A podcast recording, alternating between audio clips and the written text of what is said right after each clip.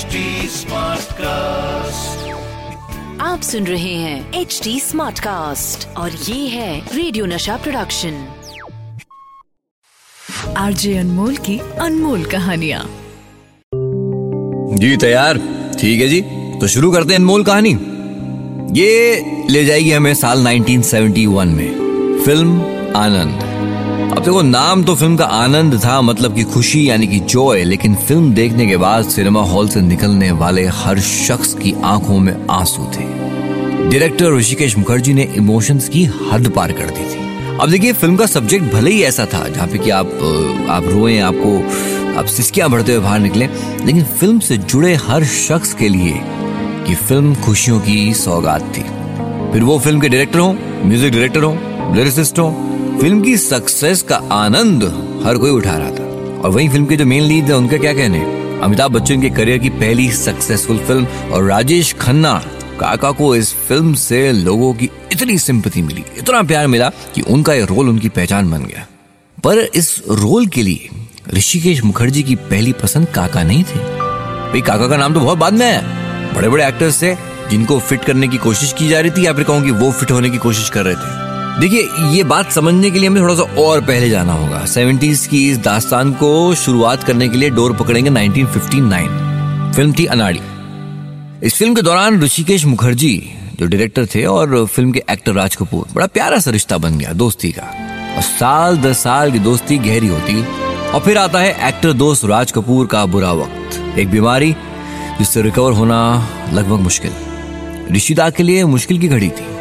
पर दोस्त की दुआएँ काम आती हैं। राज कपूर ठीक हो जाते हैं। और उनकी ये बीमारी ऋषिदा को इंस्पायर करती है फ़िल्म बनाने के लिए, Anand. And as a director Hrishida Anand के रोल में ऑब्वियसली बात है राज कपूर को ही देखना चाहते हैं। लेकिन साहब राज कपूर साथ ही साथ दोस्त भी हैं। Raj Kapoor who almost died in real life अब ऋषिकेश मुखर्जी अपने ही दोस्त को फ़िल्म में फिर से मरते हुए दिखाने की हिम्मत नहीं जुटा पा रहे थे।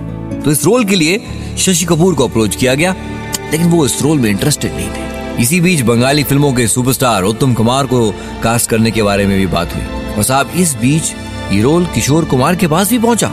ऋषिदा किशोरदा के घर इस रोल को लेकर पहुँचते हैं, पर किशोरदा की लाइफ में वहाँ तो एक अजीब ड्रामा किशोरदा ने शो किया है, और शो का ऑर्गेनाइजर जो कि एक बंगाली है, वो पेमेंट नहीं की है। तो साहब किशोरदा अपने वॉचमैन को स्ट्रिक्ट इंस्ट्रक्शंस देके रखें, कोई भी बंगाली घर पे आना नहीं चाहिए। ऋषिदा का तो नाम, पहनावा, बात करना, हर तरफ़ बंगाली बंगाली। उनको एंट्री मिल पाना इम्पॉसिबल उस जमाने में, देखिए सेलफोन वगैरह में तो थे नहीं तो फिर दादा गेट पे खड़े खड़े, बस, कुछ नहीं। वापस चले गए। तो कहते हैं ना, हर रोल पे लिखा है उसे करने वाले का नाम। जब तक किशोरदा को इसकी खबर लगती, तब तक देर हो चुकी थी। क्योंकि तब तक ये रोल राजेश खन्ना को ऑफ़र किया जा चुका था। अब गोल्डन ईरा की फ़िल्मों और फ़िल्म के म्यूज़िक को हम खास तवज्जो ना दें तो ये हो नहीं सकता। देखिए ऋषिकेश मुखर्जी इस फ़िल्म के म्यूज़िक डायरेक्टर को साइन करने के लिए पहुँचते हैं लता मंगेशकर के घर। अब लता जी तो सिंगर हैं। तो ऋषिदा वहाँ कैसे पहुँचे म्यूज़िक डायरेक्टर को साइन करने के लिए? क्या है माजरा? लता मैं एक फ़िल्म बना रहा हूँ आनंद और मैं चाहता हूँ इसका म्यूज़िक तुम तैयार करो। दादा मैं अरे मैंने तुम्हारे बनाए मराठी गाने सुने। मुझे तो बेहद पसंद आए। नहीं दादा आप तो मुझे सिंगर ही रहने दो। हाँ मैं आपकी फ़िल्म में गाना ज़रूर गाऊँगी। मराठी फ़िल्मों में आनंद घन नाम से म्यूज़िक दिया था लता जी ने। और वही चाहते थे कि वही म्यूज़िक दें आनंद का। लेकिन जब लता जी ने मना कर दिया तो वो पहुँचे सलिल चौधरी के पास। 1957 ऋषिकेश मुखर्जी का जब डायरेक्टोरियल डेब्यू हुआ था, मुसाफिर उसके भी म्यूज़िक डायरेक्टर यही थे।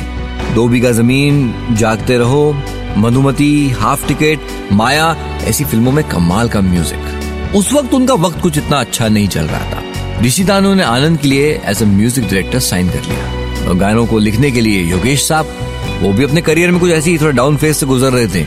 तो जहाँ गुलजार के पास फ़िल्म के दो गाने हैं, वहीं लिरिसिस्ट योगेश जी के पास फ़िल्म का एक गाना लिखने के लिए दिया जाता है।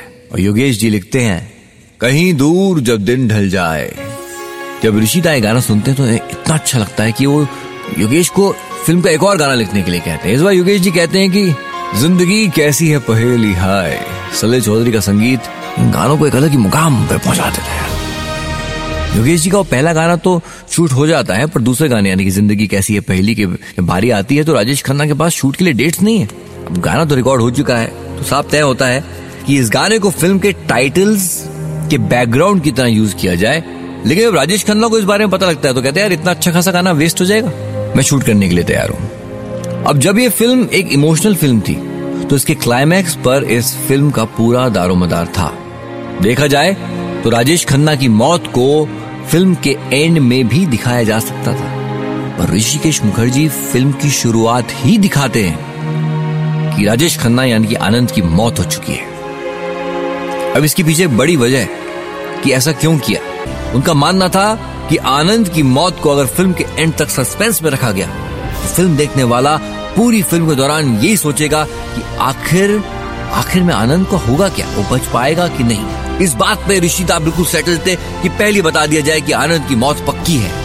अब उसकी ज़िंदगी का मज़ा लीजिए क्योंकि जब तक आप ऑडियंस का दिमाग उस कंफ्यूजन से नहीं हटाएँगे, तब तक ऑडियंस आनंद का, वो ज़िंदा दिल अंदाज, वो ज़िंदगी जीने का फलसफा, वो कहता है कि जब ज़िंदगी बड़ी होनी चाहिए, लंबी नहीं कि सब कैसे मज़े लेगा? सस्पेंस के साथ देखना मतलब कि आपका दिमाग जो है दो तरफ़ डाइवर्टेड रहेगा दैट्स ऋषिकेश मुखर्जी साहब, आनंद रिलीज़ हुई and the film created history awards की लाइन लग गई. बेस्ट फीचर फ़िल्म का नेशनल अवार्ड उस साल के छह Filmfare awards 1972 best film best actor Rajesh Khanna best supporting actor Amitabh Bachchan best dialogue Gulzar best editing और बेस्ट स्टोरी ऋषिकेश मुखर्जी और फ़िल्म के क्लाइमैक्स में वो बात थी.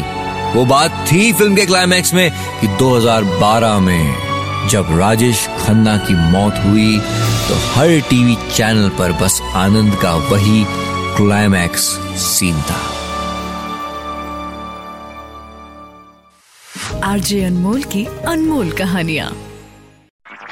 आप सुन रहे हैं एच डी स्मार्ट कास्ट और ये था रेडियो नशा प्रोडक्शन। H smart Smartcast.